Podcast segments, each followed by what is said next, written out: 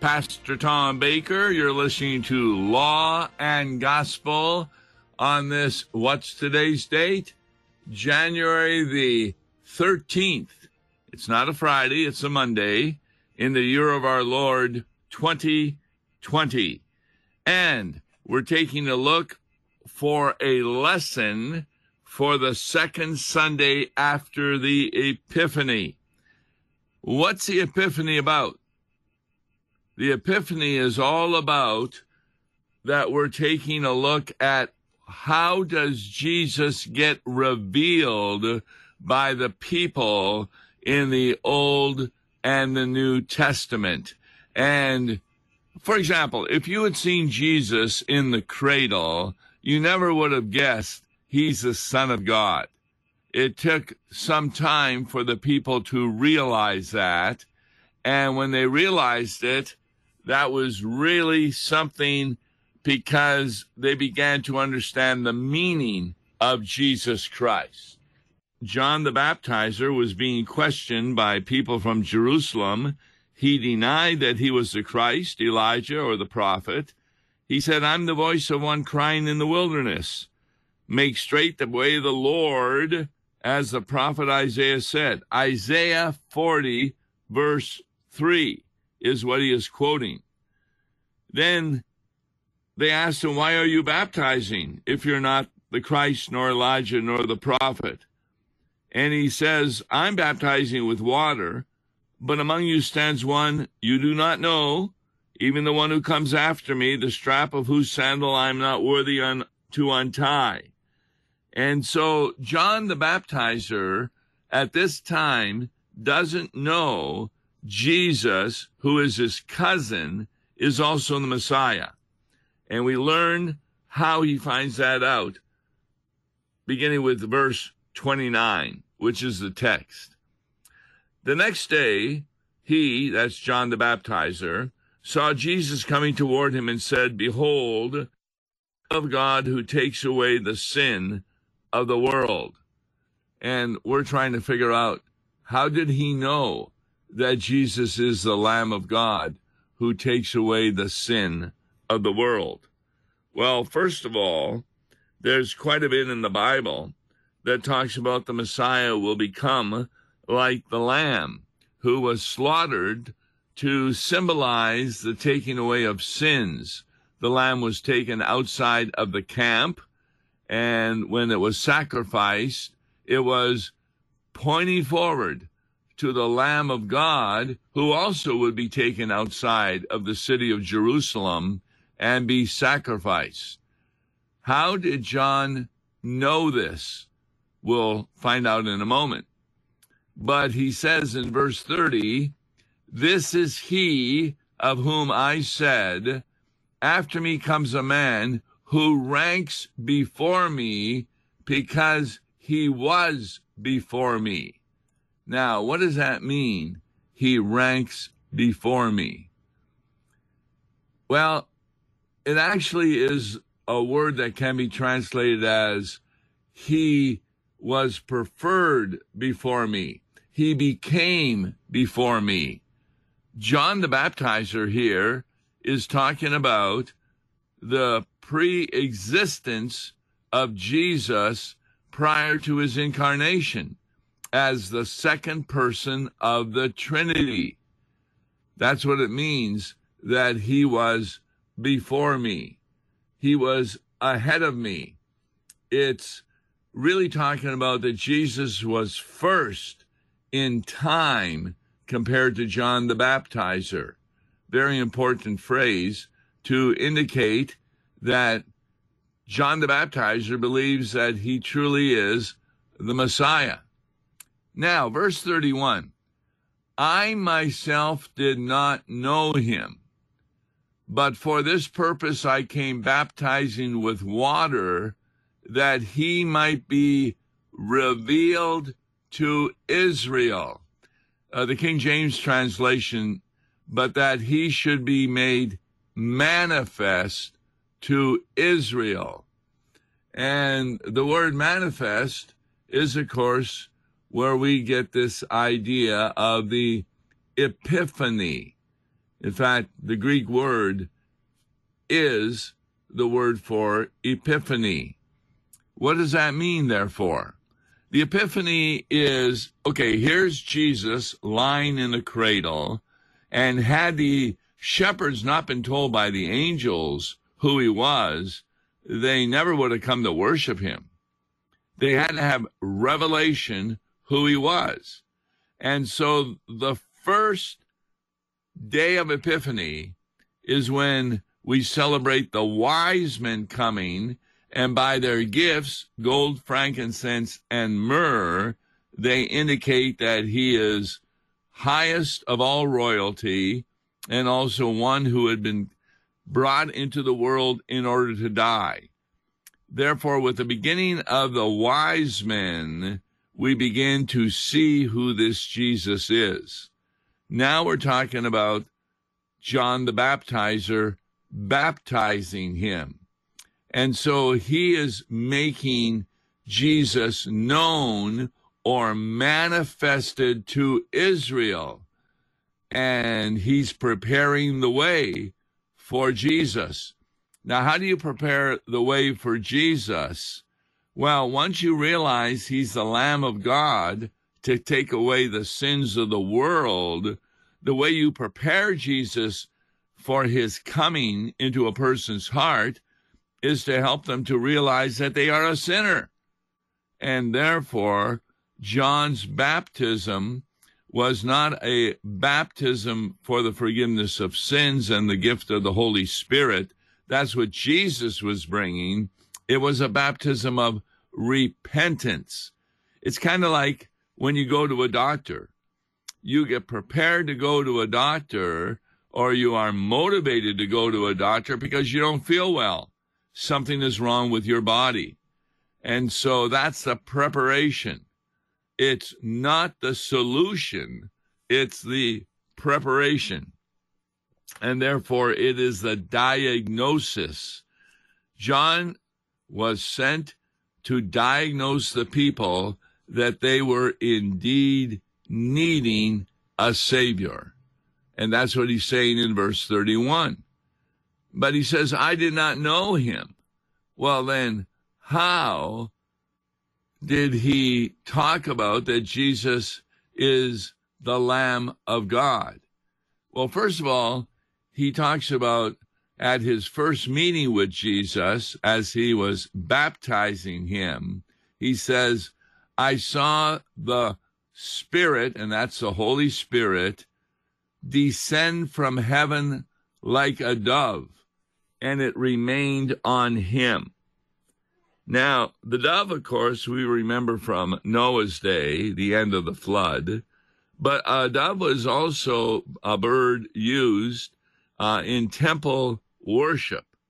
So that indicates that Jesus now becomes the new temple of God with the Holy Spirit descending upon him. And it's not until we get to verse 33 that we discover why did John know Jesus was the Lamb of God when he himself says earlier, I did not know him. Now he knew him as a cousin, but he did not know him as the Lamb of God. And verse 33 explains it. I myself did not know him and that's the word know, which means have a real understanding of how he was to be manifested. It's kind of like what Mary, we often will say when the angel Gabriel says you will become pregnant. She says, I do not know a man. And what she was talking about was a sexual encounter. She knew men in the sense of having been acquainted with her father and others. But and she was engaged to Joseph, so she knew him, but not in this understanding of no. It's like when we say, I know Jesus, it doesn't mean that, well, I, I know that there was a man named Jesus. He was from Nazareth. Uh, he suffered. He died. No, it means I trust him. I really believe in him. So, John says, I myself did not know him, and then gives the answer as to how he knew he was the Lamb of God. Because he who sent me to baptize with water, now who's that? That's God the Father, said to me, He on whom you see the Spirit descend and remain, this is he who baptizes with the Holy Spirit. And of course, that was John's signal that Jesus is none other than not only the Christ, which is the Greek word for the Hebrew word Messiah, but you cannot read the Old Testament about Jesus and not come to the conclusion that he is God. And that's what John says in verse 34. And I have seen him and have borne witness that this is the Son of God. In other words, he has made it clear to people. And the idea of bearing witness is the Greek word martureia, which is the, the word that talks about sharing the gospel. This is the Son of God who has come to take away the sins of the world. That's what verse 34 says. So we've answered our question. How did John know that this was the Lamb of God come to take away the sins of the world? Because God the Father, as he had with the prophets of old, as he had with Zechariah, as he had with Joseph, came in a vision or a dream and explained to John the Baptizer when you see the Spirit descending upon this man that you are going to be baptizing, this is the Son of God. So, the next day, verse 35. Again, John was standing with two of his own disciples. You see, John had disciples also. And when he looked at Jesus as he walked by, he said, Behold the Lamb of God.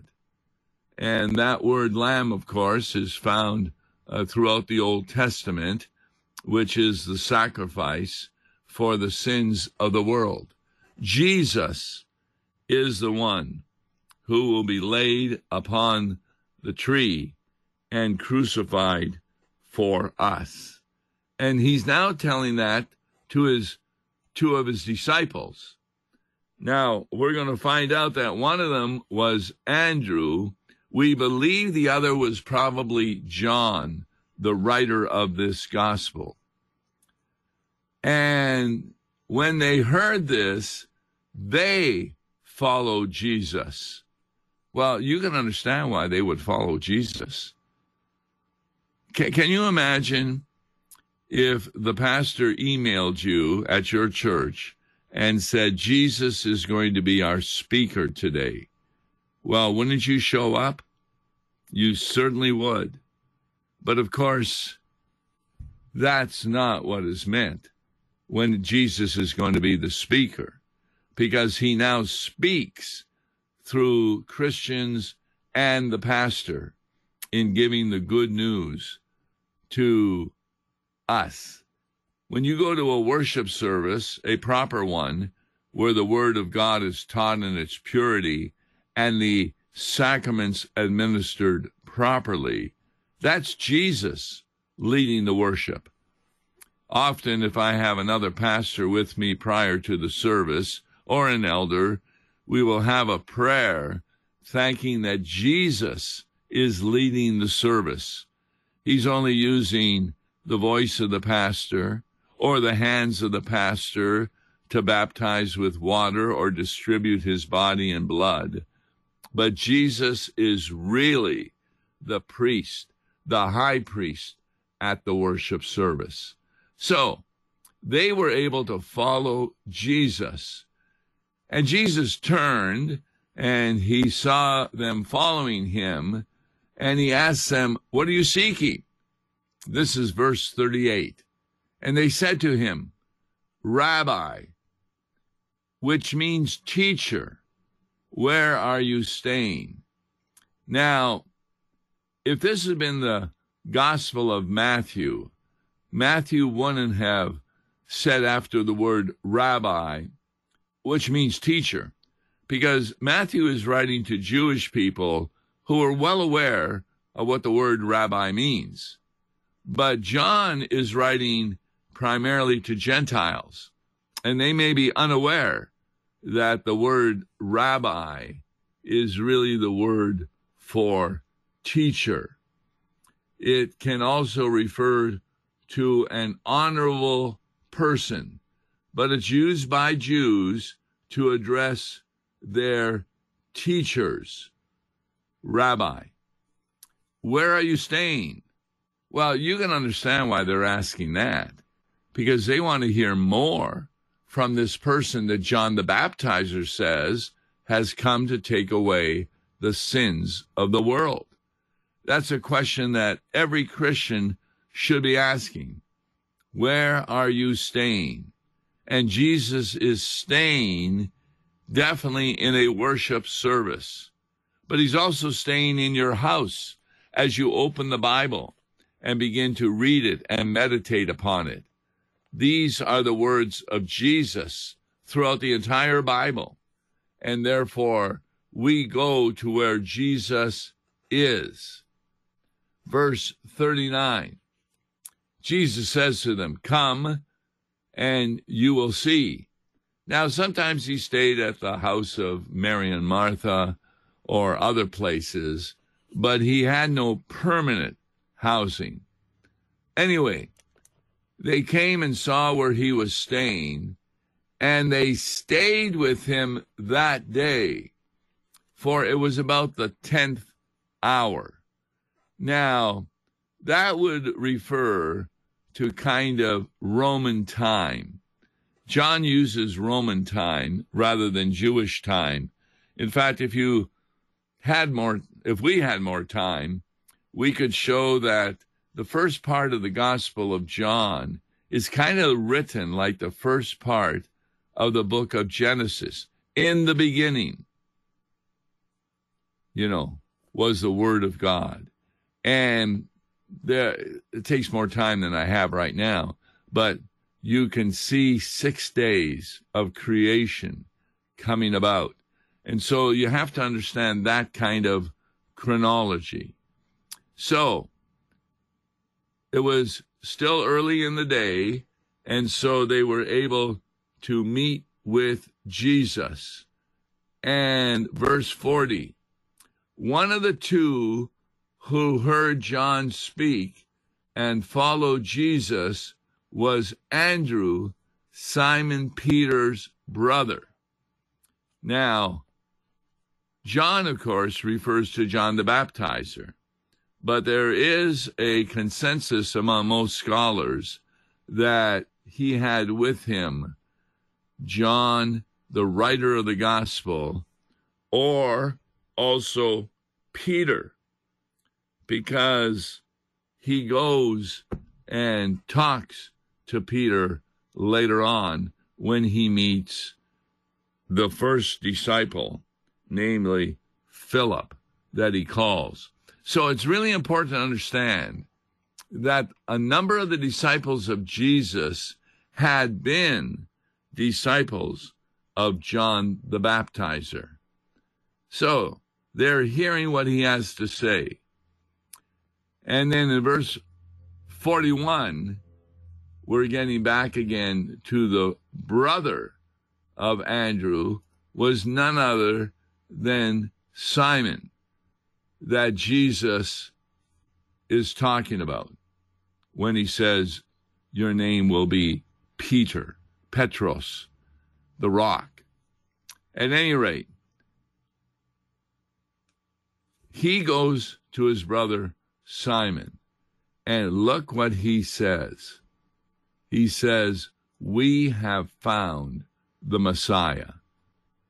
And of course, that's the Hebrew word, and John explains it to his Gentile audience, which means Christ. So you got Hebrew and Greek in the same verse. And that word means the anointed one. And when was Jesus anointed? We believe he was anointed at the baptism of John the Baptizer. In, in other words, it's kind of like a pastor.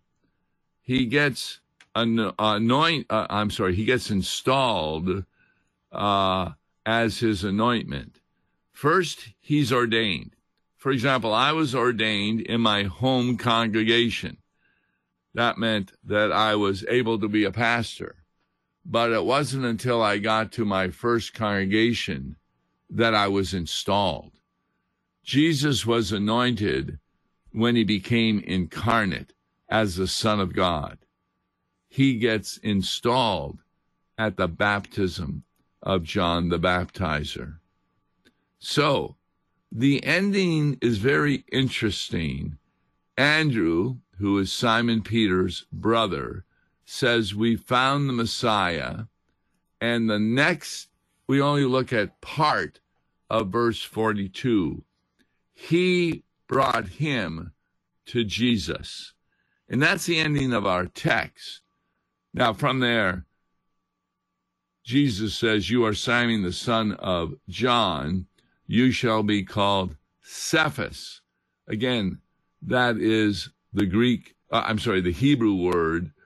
And John again translates it, which is by interpretation a stone. That's what the King James says the New American Standard, the ESV says Peter, but that word is Petros, and Peter becomes the stone, the rock.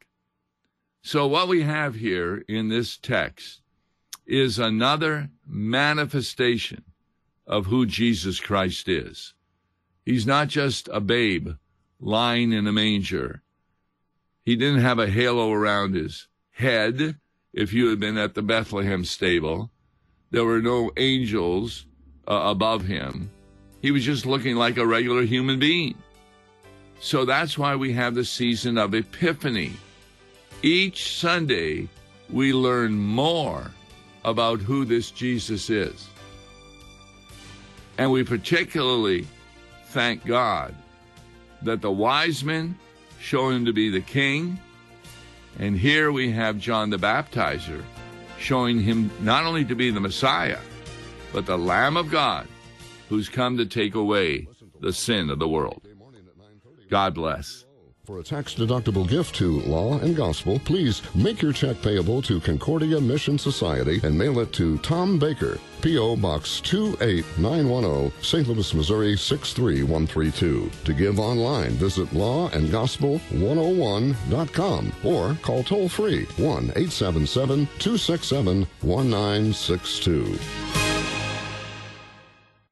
Views and opinions expressed on Worldwide KFUO may not represent the official position of the management or ownership of KFUO, the Lutheran Church Missouri Synod. If you'd like to comment on programs or topics heard on Worldwide KFUO, write us at KFUO, 1333 South Kirkwood Road, St. Louis, Missouri 63122. You can also leave a question or comment on our comment line at 314 996 1542. We are the messenger of good news, Worldwide KFUO.